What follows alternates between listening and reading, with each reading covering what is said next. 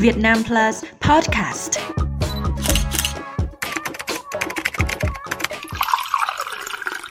Chào mừng quý vị và các bạn đã quay trở lại với kênh podcast của báo điện tử Việt Nam Plus.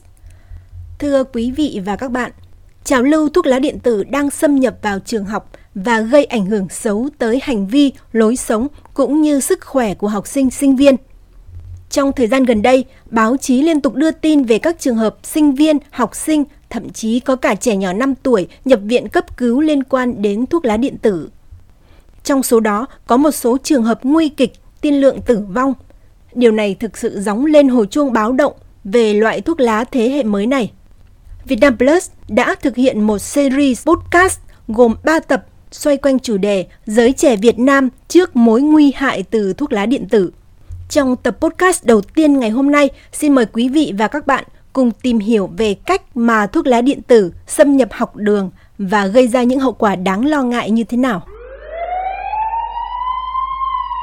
Ngày 7 tháng 12 năm 2022, các bác sĩ khoa điều trị tích cực nội khoa Bệnh viện Nhi Trung ương đã tiếp nhận một bệnh nhân 5 tuổi vào viện trong tình trạng hôn mê, co giật, đồng tử giãn, mạch chậm sau khi tình cờ uống phải dung dịch chứa trong dụng cụ thuốc lá điện tử.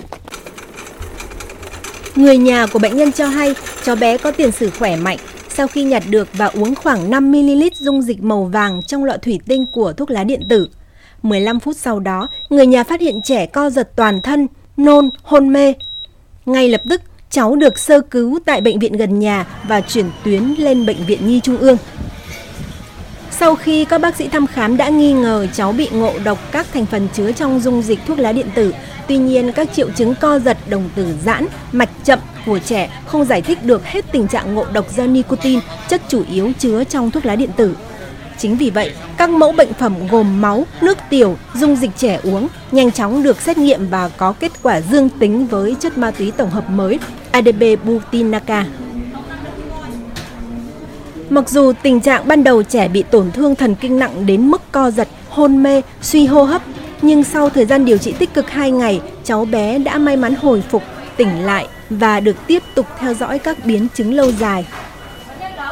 Đây là trường hợp thứ hai liên tiếp Bệnh viện Nhi Trung ương tiếp nhận và điều trị trẻ bị ngộ độc liên quan đến thuốc lá điện tử. Trước đó, một bé trai 12 tuổi nhập viện trong tình trạng hoảng sợ, khó thở và co giật sau khi hút thuốc lá điện tử.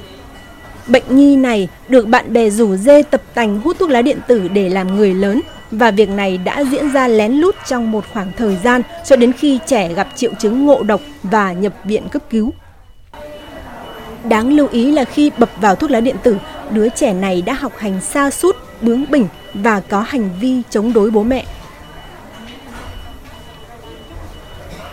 Kết quả giám định của Viện Pháp Y Quốc gia về các mẫu thuốc lá điện tử khiến hai bệnh nhi trên nhập viện cho thấy thuốc lá điện tử mà các em sử dụng không chứa nicotine thông thường mà là vỏ bọc ngụy trang của người lớn sử dụng ma túy tổng hợp. Một trường hợp khác, ngày 25 tháng 7 năm 2022, Trung tâm chống độc Bệnh viện Bạch Mai tiếp nhận nữ bệnh nhân 20 tuổi ở Hà Nội trong tình trạng hôn mê sâu, suy tim, tổn thương não lan tỏa tất cả các vị trí, tổn thương gan. Các bác sĩ cho hay nguyên nhân được xác định do bệnh nhân ngộ độc một chất ma túy thế hệ mới có trong thuốc lá điện tử.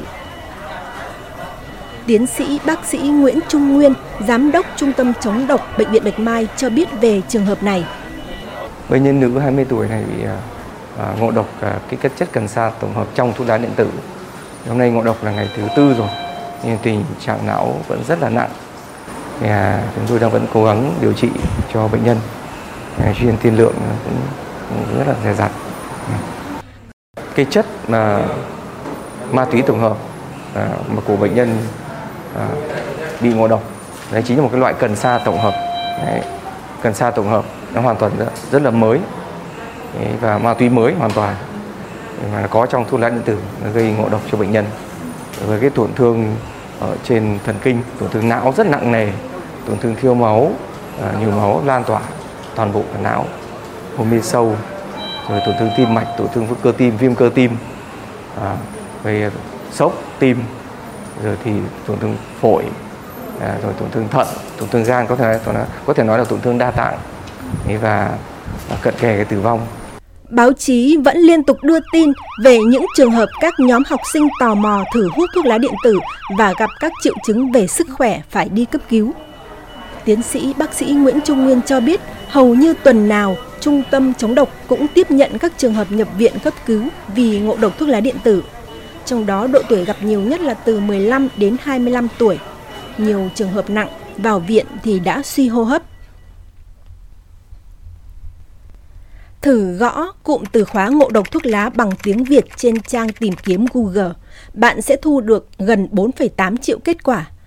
Còn với từ khóa thuốc lá điện tử trong trường học sẽ cho ra tới 33 triệu kết quả. Thuốc lá điện tử hiện nay len lỏi vào các trường học bằng cách giả dạng son môi, USB, bút với nhiều hương vị khác nhau.